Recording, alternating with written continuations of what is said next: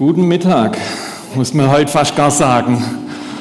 Ja, so, als ich heute Morgen, kurz bevor ich heute Morgen zu euch losgegangen bin, hat sich mein Bauch gemeldet und gesagt, Martin, du musst Mittag essen.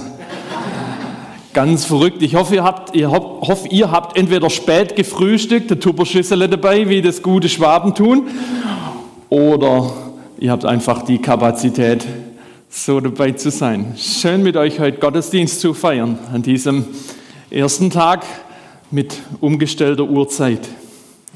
Zu Beginn mag ich nochmal mit euch beten, mit uns beten. Ihr dürft sitzen bleiben. Vater, wir haben dir das zugesungen, wer du für uns bist. Das Unglaubliche deiner Größe so ein Stück weit zu erahnen, mit wem wir es zu tun haben.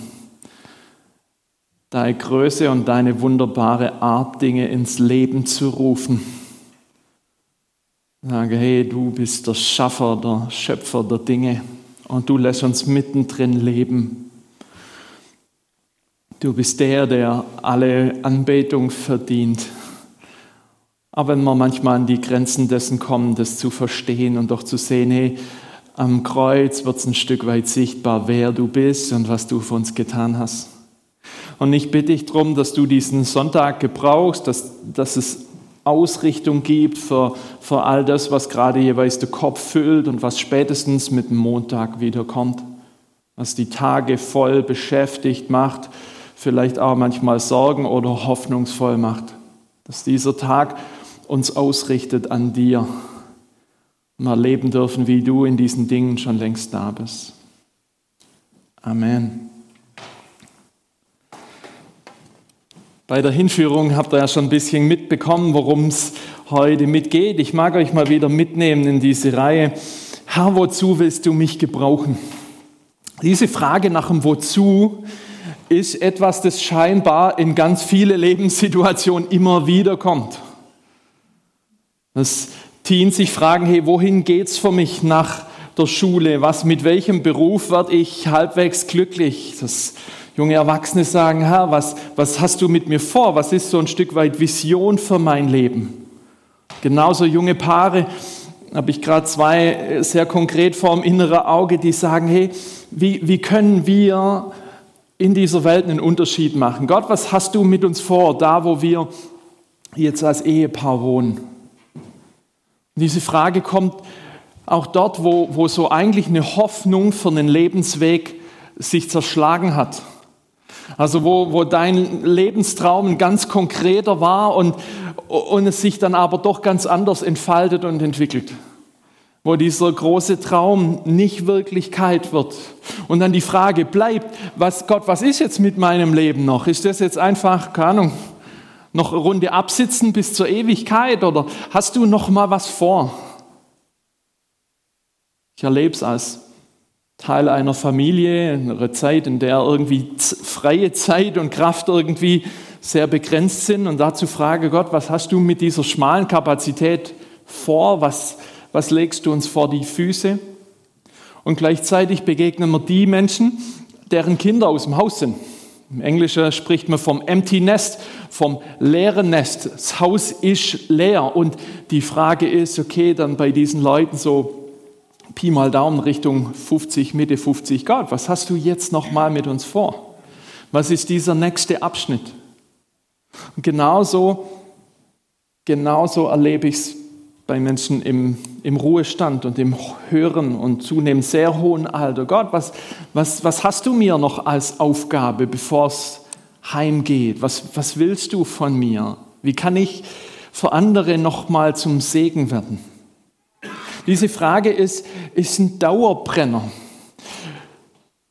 Und dann wäre es eigentlich schön, dass man auch noch eine Antwort kriegt. Nicht nur, dass man sie dauernd vor der Nase hat, sondern dass man irgendwie auch noch eine Antwort drauf kriegt. Ja, was denn jetzt? Die Kriterien zu suchen, hey, was, was macht es jetzt aus, ob, ob in einer bestimmten Aufgabe, in einem Berufsbild oder in, in einem Projekt, an dem du dich in der Gemeinde beteiligst, dieses Wozu von Gott drinsteckt. Was ist das Kriterium dafür? Und dann kommt oftmals eben diese Frage nach der Leidenschaft ins Spiel. Wenn ich Leute frage, ob sie sagen, hey, ob sie, ob sie ähm, sich vorstellen können, beim Zeltlager mit dabei zu sein, dann ist die Formulierung, hast du Lust oder hast du Bock drauf? Kannst du dir das vorstellen? Und das ist irgendwie so das, was immer wieder kommt, was, was man dann auch manchmal von Elternseite, was ich von Elternseite mit auch gehört habe bei der Frage nach dem Beruf, was macht dir Spaß? Was ja irgendwie auch eine, eine gewisse Rolle spielt. Mach das, was du gern tust.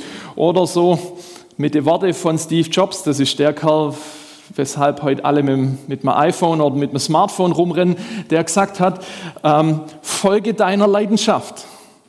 Tu nicht nur, was du liebst, sondern folge deiner Leidenschaft. Oder als ein, ganz, ganz schlimm, als ein Kalenderspruch hier der Konfuzius zugeordnet wird, ob das wirklich so ist, keine Ahnung, das Internet ist wild und fröhlich, ja, wähle einen Job, den du liebst und du wirst nie wieder arbeiten müssen. Ja, würdest du jetzt im Flieger sitzen und hättest spontan Brechreiz, könntest du wenigstens nach der Tüte im Sitz vor dir greifen, aber das ist im Gottesdienst leider schwierig. Ist es so? Diejenigen von euch, die selbstständig sind, habt ihr euch einen Job rausgesucht, weil ihr dann nie wieder arbeiten müsst, wenn ihr genau das macht? Ja, bei denen, die selbstständig sind, eher ne, so diesen Klischeeausdruck, die, die schaffen selbst und ständig. Der Gedanke, der da dahinter steckt, ist eben der, du musst nur das Richtige finden.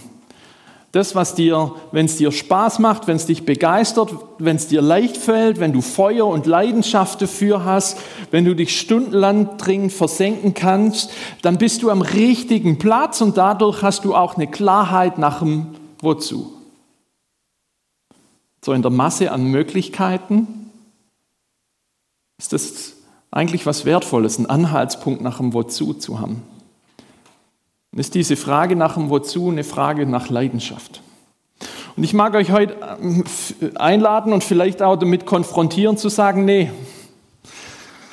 ich hoffe, bei euch hat es keine, die amerikanischstämmig sind, aber ich würde sogar sagen, das ist Bullshit. Es ist absolut daneben zu sagen, Leidenschaft als das eine Kriterium zu nehmen. Leidenschaft als das Kriterium bei der Suche nach dem Wozu. Es ist zum einen überbewertet, das ist geistlich ungesund und vielleicht sogar gefährlich. Seid ihr noch da? Ihr habt keine Liederbücher, das ist ganz geschickt, ja. Falls die fliegen würden, weil, weil ich hier irgendwie was äh, Kritisches hier äußere. Technologie, über den Beamer singen, rettet Pastorenleben. Habe das schön Eicher schon gesagt, da haben die haben zum Glück auch keine Liederbücher. Aber wenn du das so liest und diesen Gedanken so hörst, es kann gut sein, dass sich in dir Widerstand weckt, dass du Widerspruch hier laut machen willst. Darf, darf das, was ich mache, mir keinen Spaß machen? Oder muss ich, wenn ich wirklich Christ sein will, so haben es die älteren Generationen früher formuliert, den unteren Weg gehen? Also einen demütigen, an dem ich keinen Spaß habe. Auf gut Deutsch, Gott schickt mich grundlegend auf dem Weg, der, der blöd, hart und leidvoll ist. Und dann kann es ja auch sein, dass du sagst, hey, aber ich habe doch riesig Leidenschaft. Seit Jahrzehnten engagiere ich mich an dieser einen Stelle. Ist das jetzt falsch? Oder andersrum, muss ich in einer Aufgabe bleiben, für die ich eigentlich keine Leidenschaft mehr spüre, keinen Spaß mehr dran habe und mich eigentlich überfordert fühle. Falls du heute Pickel oder innere Schnappatmung bekommst, bei dem, ich mag dich einladen, den Gedankengang mit mir auszuhalten. Und das wird auf diesem Gedankenweg auch einen Platz für Leidenschaft geben. Vielleicht ein anderer, als du denkst. Und je nachdem, wie du reagierst, hängt auch mit deiner Lebenssituation zusammen. Wenn, wenn ich meinen Papa oder meinen Opa angucke, ähm, bei denen war Leidenschaft weniger das Thema, sondern da, da ging es um Family überlebt und Pflicht. Es muss funktionieren. Dieses Leidenschaftsding kam irgendwann später. Ich habe den Eindruck, es ist mehr so 40 abwärts immer ein größeres Ding geworden. Und manchmal hängt es vielleicht auch davon ab, wie groß ist diese Geschichte, warum geht's? Jemand vom inneren Auge, der, die, die stellen sich gerade die Frage, hey, mache ich mit meinem Beruf weiter oder, oder melden wir uns dafür, dass wir Pflegekind aufnehmen? Soll mein Beruf ein Segen für viele sein oder möchte ich, möchte ich mich an dieser einen Stelle in ein Leben investieren? Und andere, die sich fragen, will ich weiterhin in der Gemeinde dabei sein, wenn wir putzen? Jetzt sind unterschiedliche Größenordnungen. Aber auch das ist ein Ding. Und was ist, was ist, wenn Gott für dich irgendwas vor der Nase hat, wo du sagst, boah, das, das ist jetzt nicht meine Leidenschaft, aber irgendwie scheint er mich immer wieder ein bisschen anzupieksen. Sage, hey, Martin, eigentlich. Und dann nicht zuletzt hat es auch was mit deiner und meiner Persönlichkeit zu tun. Es gibt Menschen, die sind, die sind ganz, ganz emotionslos, logisch aufgestellt. Dann der Partner, also der eine der andere fragt, hey, lass uns mal wieder ausgehen. Und der andere sagt, ja, wovon? Ja. Oh, der hat lang gebraucht, gell? Nee. Ist egal, aber so, so, manche, manche sind einfach sehr, sehr kognitiv unterwegs und da ist Pflicht und Gewissenhaftigkeit vielleicht mehr das Thema. Und andere wiederum, für die, für die Emotion eine riesige Rolle spielt, weil es eine Triebfeder ist, die dich in Bewegung setzt ohne Ende. Und je nachdem, wie viel du von welchem Schlag hast, wirst du an diese Frage heute anders mit rangehen und andere Emotionen haben, wenn du das hier liest. Ich persönlich, ich habe keine große Leidenschaft für drei Punkte Predigten. Das ist so ein persönliches Problem. Aber ich will euch heute trotzdem so drei Pfeiler mitgeben, wie man da drin irgendwie eine Spur finden kann. Ja, welchen Platz hat Leidenschaft jetzt? Welche Rolle spielt sie?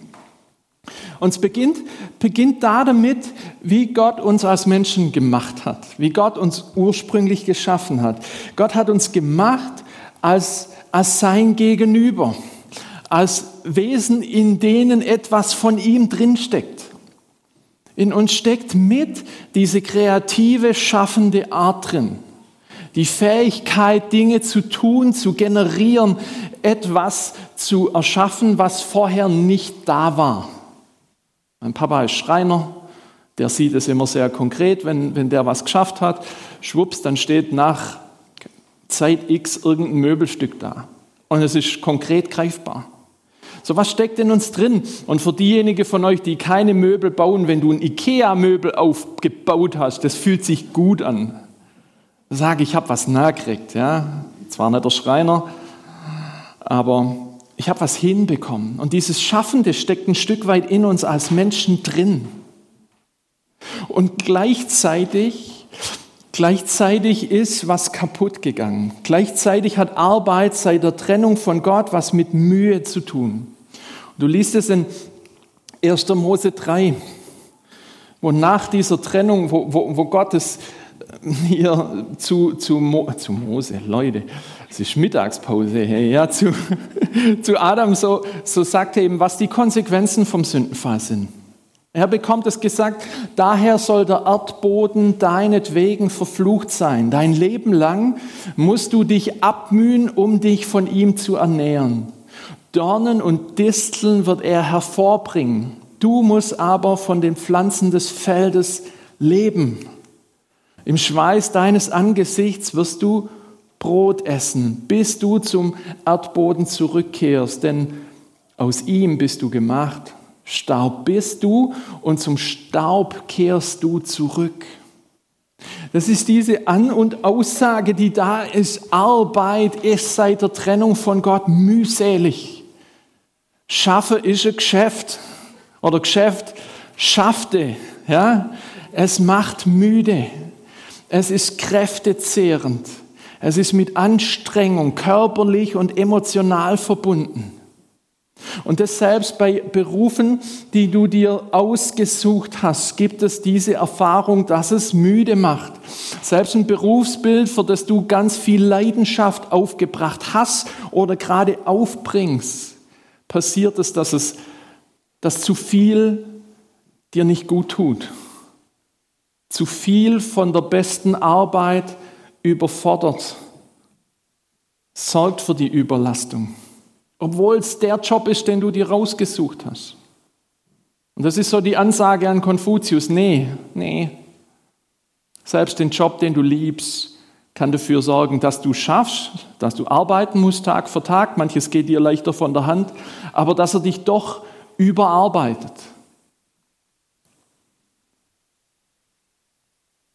Ich habe mit meiner Frau über die Predigt gesprochen, das mache ich öfters. Und sie sagt auch, weißt du, wir, wir haben uns von Herzen Kinder gewünscht. Und Gott hat sie uns unverdienterweise geschenkt. Wir haben zwei Kerls, der eine ist starke zweieinhalb, der andere knapp oder auch starkes halbes Jahr. Und, und die, die füllen unser Leben. Der Kleine hat jetzt heute angefangen, vor sich her zu krabbeln. Warum auch immer. Robbe einfach mal ausgesetzt. Warum auch immer. Und du siehst es, ich sehe das als Papa und mein Herz geht auf. Mein Herz geht auf. Und es ist wunderschön und wir freuen uns als Eltern an diesen zwei Zwergen. Und genauso, genauso gibt es diese Erfahrung, die Situation, wo, wo beide schreien und einer davon noch eine volle Windel hat. Und wo, wo wir beide auch schon gesagt haben, heute ist die Mission des Tages, diesen Tag zu überleben. Wann ist 19.30 Uhr? Und hoffentlich beide liegen im Bett. Oder zumindest einer liegt allein im Bett und der andere, den kriegt man bei sich mittragen. Das ist diese Hoffnung dann an diesen Tagen. Und das, obwohl wir uns das Kinder gewünscht haben, ein tiefes Ja dazu haben, obwohl das gut ist, und wir sie nicht hergeben wollen, vielleicht mal zwei, drei Tage zu Oma und Opa, ja, aber nicht hergeben wollen, ist es Mühe. Es ist ganz klar, wozu das Gott uns geschenkt hat. Und trotzdem macht es Mühe. Seit der Trennung von Gott ist Leben und Arbeiten mühsam. Und damit Leidenschaft auch was, das sehr schwanken kann. Und das macht es nicht zu einem guten Kriterium für das Wozu. Es gibt Tage da, wuh, jawohl, hoch die Hände und los. Und an anderen, dass du denkst, nee, komm, lass mich in Ruhe.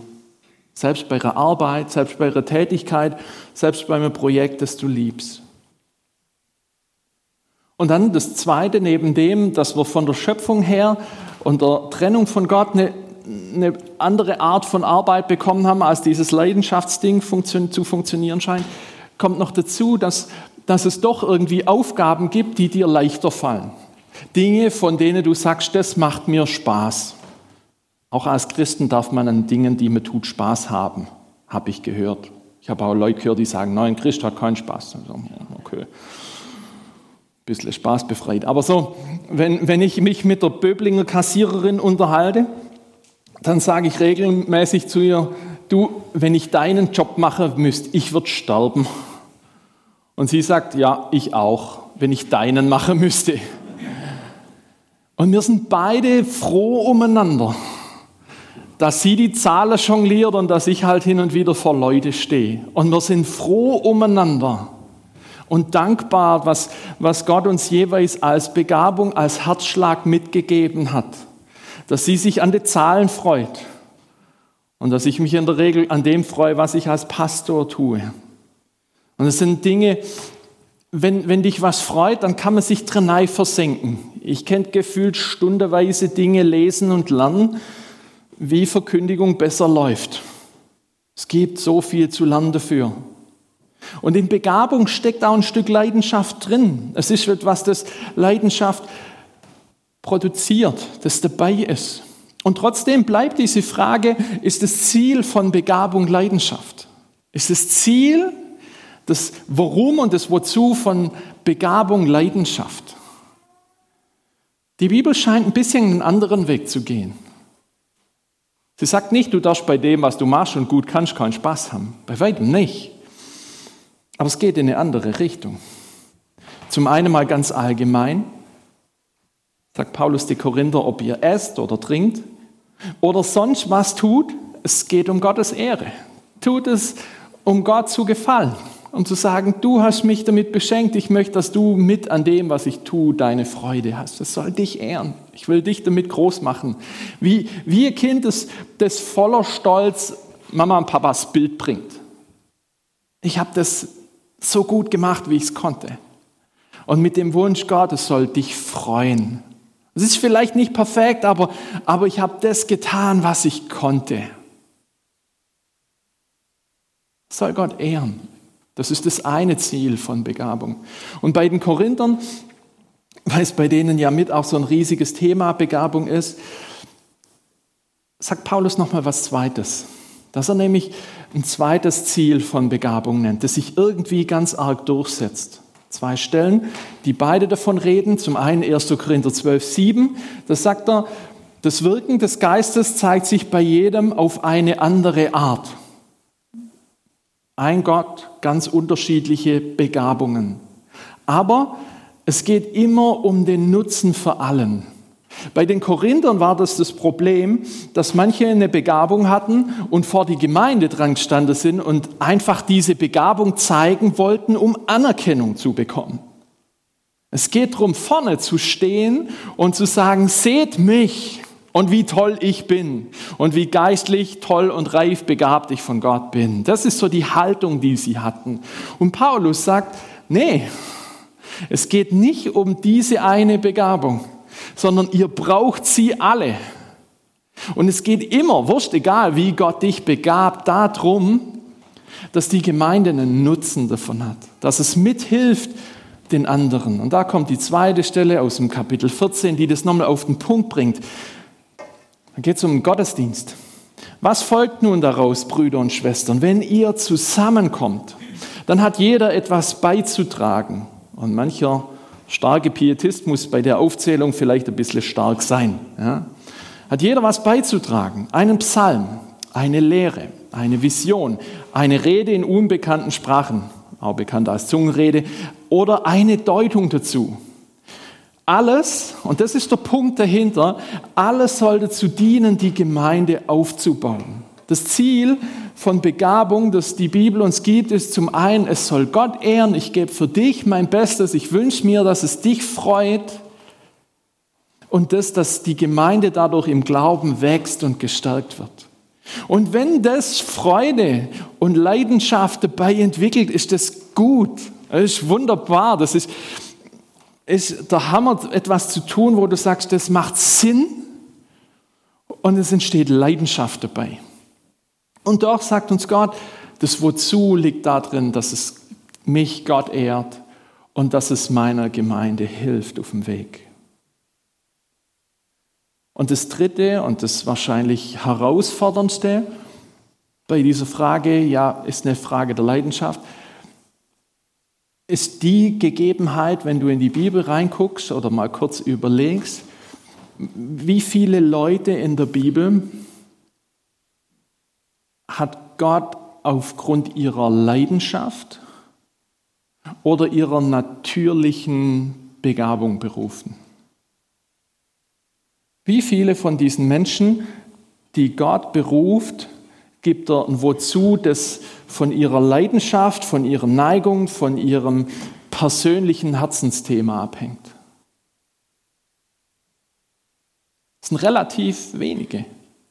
In der Hauptsache läuft es ganz andersrum. In der Hauptsache ist es so, dass Menschen von Gott berufen werden und dass sie im ersten Moment öfters mal sagen, wow, wow, wow, wow, wow, Gott neu, das mache ich nicht. Ja, das mache ich nicht dass sie Sorgen haben, dass sie Bedenken haben, dass sie sich vielleicht sogar ein Stück unfähig fühlen. Und das ist so der, der, der letzte Block dieser Predigt, wo ich einen von ihnen, von diesen Menschen mit dir angucken mag, nämlich den Mose. Die Art und Weise, wie Gott diesen Mose beruft, diesen Mann und ihm ein Wozu gibt, das ist so beispielhaft dafür, wie viele Berufungsgeschichten sind. Wenn du sie nachlesen magst, du findest sie in 2. Mose in den Kapiteln 3 und 4. Und es beginnt eigentlich im Vorfeld da damit, Mose war ja aus Ägypten abgehauen, nachdem er einen ägyptischen hier ähm, Aufseher erschlagen hatte, nachdem er gesehen hat, wie sein Volk, die Israeliten, äh, in der Sklaverei geknechtet werden. Er ist davongelaufen, hat ein anderes Leben gefunden, war viel als Hirte tätig. Und mitten in dieser Zeit als Hirte, mitten in den Bergen, begegnet er diesem, dieser brennenden Dornhecke, was in dieser Umgebung, in der es heiß und trocken ist, jetzt nichts Besonderes ist, dass mal wo was brennt. Und was soll anbrennen ansonsten? Ja? ist keine Waldbrandgefahr oder so ein Käse. Nee, er sieht dieses Ding, well, das ist okay, aber das Teil hört nicht auf zu brennen. Es verbrennt nicht. Und was er dort erlebt, ist, dass, dass Gott ihn beruft, dass Gott zu ihm sagt, Mose, ich höre, wie in Ägypten mein Volk leidet und nach mir schreit. Und ich schicke dich nach Ägypten. Geh zu den Leitern Israels, red mit ihnen, geh zum Pharao und dann Abfahrt. Abfahrt in ein neues Zuhause, das ich ihnen geben werde. Und eben, ich will das durch dich tun. Moses steht da, hört es von Gott, er steht mit stolz geschwellter Brust da und sagt, ja Mann, endlich, endlich eine Aufgabe, für die ich Leidenschaft habe. Endlich weg von diese blöde Schafe. Endlich Verantwortung, große Verantwortung übernehmen für viele Menschen. Davon habe ich über Jahrzehnte geträumt. Wenn du schon ein bisschen länger Christ bist oder die Geschichte einfach kennst, weißt du, nein, so lief es nicht. Mose steht da und sagt einfach erstmal nö. Er sagt nicht nur einmal, nö, er hat eine ganze Ladung an Ausreden, warum er sagt, ich bin nicht der Mann für den Job, Gott. In Kapitel 3 und Kapitel 4 magst du mal ganz kurz mit dir seine Ausreden angucken oder seine Gründe, warum er nicht der Mann für den Job ist. Kapitel 3, Vers 11, da sagt er, wer bin ich denn, dass ich einfach zum Pharao gehe? Und wie soll ich den Israeliten, wie soll ich die Israeliten aus Ägypten führen? Er sagt, mir fehlt die Autorität, mir fehlt das Standing und mir fehlt die Leitungskompetenz. Und Gott geht darauf ein. Und es geht weiter, dass er dann sagt, ich werde zu den Israeliten gehen und ihnen sagen, der Gott eurer Väter schickt mich zu euch. Was ist, wenn sie mich fragen, wie heißt er denn? Was soll ich ihnen dann sagen? Er sagt, in den Augen der Israeliten fällt mir der legitime Auftraggeber. Wer hat mich geschickt? Dann stehe ich da wie der Depp. Und sie werden mir nicht glauben. Und Gott hilft ihm wieder, gesagt, hey, so wird's laufen. Und es geht wieder bei ihm weiter, dass Moses sagt, was ist, wenn die Israeliten mir nicht glauben? Sie werden kaum auf mich hören, sondern behaupten, der Herr ist dir gar nicht erschienen.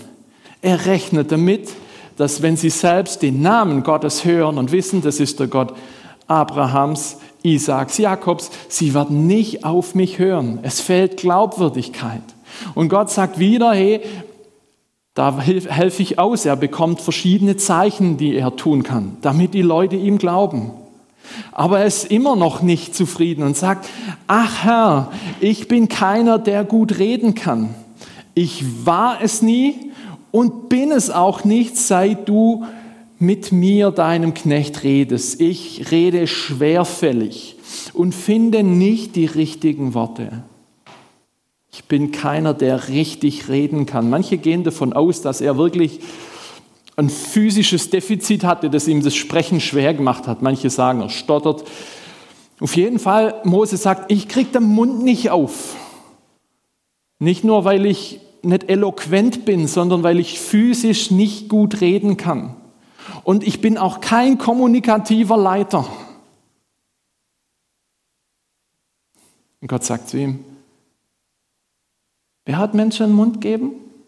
Kurze Umfrage, wer hat Menschen einen Mund gegeben, dass sie reden können? Also, ich bin Gott, sagt Gott zu ihm, ich bin derjenige, der Menschen dazu bringt, reden zu können. Abfahrt. Trau dich. Und er ist immer noch nicht fertig. Also sagt er in Vers 13, ach nein, mein Herr, oh, schick jemand anders. Schick doch jemand anderes. Ich kann das nicht. Schick jemand, der fähig ist. Und dann kommt dieser Moment, dass Gott kurz zornig wird. Als würde auf den Tisch hauen und sagen, meine Güte, Mose, ich schicke dir deinen Bruder, der Aaron, der ist, der ist Sprechberufler. Los geht's. Und mit all diesem nicht leidenschaftlich sein, mit all dieser Sorge, wie das mit den Israeliten wird, wie das mit dem Pharao wird, traut sich Mose loszugehen. Er trifft unterwegs den Aaron und sie gehen nach Ägypten. Und das, dass, dass er sich darauf einlässt, auf Gottes Wozu, das ist keine einfache Geschichte. Der ist über 40 Jahre, über, deutlich über 40 Jahre der Leiter dieses Volkes. Und diese Aufgabe schafft mehr Leiden als Leidenschaft von Zeit zu Zeit. Und gleichzeitig erlebt er immer wieder, wie Gott verrückte Dinge tut und, und wie sie Wunder erleben und dass, er merkt, hey Gott, Gott tut hier Großes an uns und mit uns. Und dieser Mann, der, der in diesen Jahrzehnten nicht nur Leidenschaft erlebt, bei weitem nicht, der erlebt, wie Gott etwas Gutes mit ihm und seinem Leben tut. Obwohl es ihm anfangs und definitiv auch unter der Zeit an Leidenschaft gefehlt hat. Und doch lässt sich Mose auf diesen Weg ein und wird durch die Bibel hinweg uns als jemandem gezeigt, was der, der beschreibt, was es heißt, mit Gott zu leben.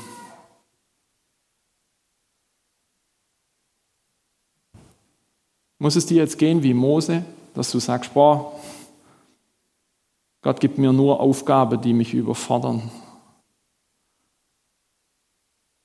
Oder ist das, wofür mein Herz schlägt, was mich begeistert, belanglos? Muss ich auf jeden Fall den schwierigsten Weg gehen? Schickt mich Gott nur dorthin, wo ich keinen Bock habe? Nein. Nein, nicht zwingend. Und doch ist es der Punkt, dass, dass es heißt, ja, das, was du tust, es darf dir Spaß machen. Du kannst dich daran freuen. Wenn Leidenschaft dabei entsteht, ist es cool. Und trotzdem ist es nicht das solide Entscheidungskriterium zu sagen, okay, kann ich das jetzt an, dem, an der Variable ablesen, wo das Wozu meines Lebens da ist. Ich krieg's nicht abgelesen, weil seit der Trennung von Gott Arbeit mühsam ist. Schaffe schafft. Es ist so, dass Gott dir und mir Begabung gibt, die einen Nutzen haben, die durchaus Freude machen und doch das Ziel haben, dass es Gott ehrt und dass es den anderen gut tut, dass es für sie was Gutes mitbewirkt und Nutzen mit für sie hat.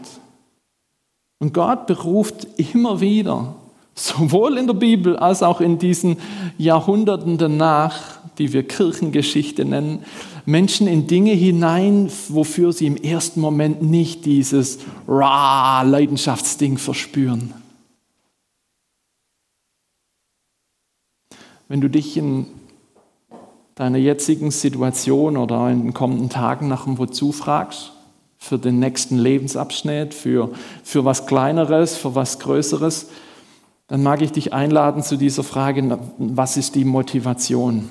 Ist es die Hoffnung auf, auf Leidenschaft und Leben in diesem Konfuzius-Stil, zu sagen, die richtige Aufgabe und ich habe nie wieder Mühe. Ich muss dich enttäuschen, die Bibel sagt was anderes. Schaffe schafft auch. Arbeit und Berufung, sie sind mit Anstrengung verbunden. Wurst egal, was du tust. Und vielleicht, wiederum ganz anders gelagert, vielleicht ist es für dich dran, etwas, etwas aufzuhören oder was Neues anzupacken mag dich einladen, diese Entscheidung nicht, nicht aufgrund deiner Leidenschaft dafür zu treffen. Und vielleicht, vielleicht gibt es Dinge, wo, wo Gott dich in was hineinberuft, wovon du eigentlich sagst, boah Gott, schick, dir, schick doch jemand anderen. Ich, Gott, ich, ich hätte dir mindestens fünf Leute, die das besser hinbekommen als ich. Und dann zu sagen, hey Gott, wenn du das willst. Ich will mich dem Gedanken aussetzen.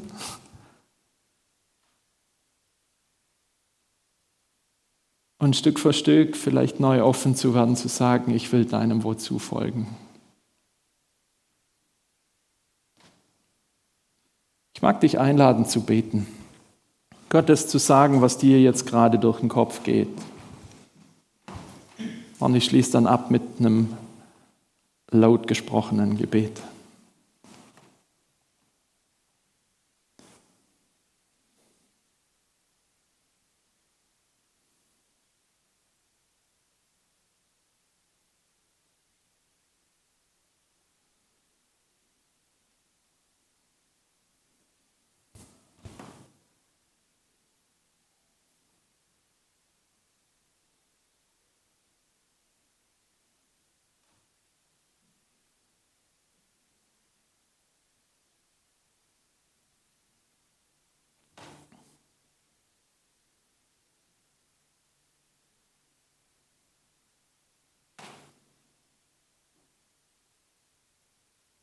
Vater, du weißt um die Gedanken und Fragen, die sich hier gerade im Raum tummeln. Was die Einzelnen gerade bewegt an der Frage nach dem Wozu für den nächsten Lebensabschnitt, für kleinere und für größere Dinge. Dinge, die sich um Gemeinde drehen. Vielleicht auch als ganze Gemeinde zu sagen, hey, wozu?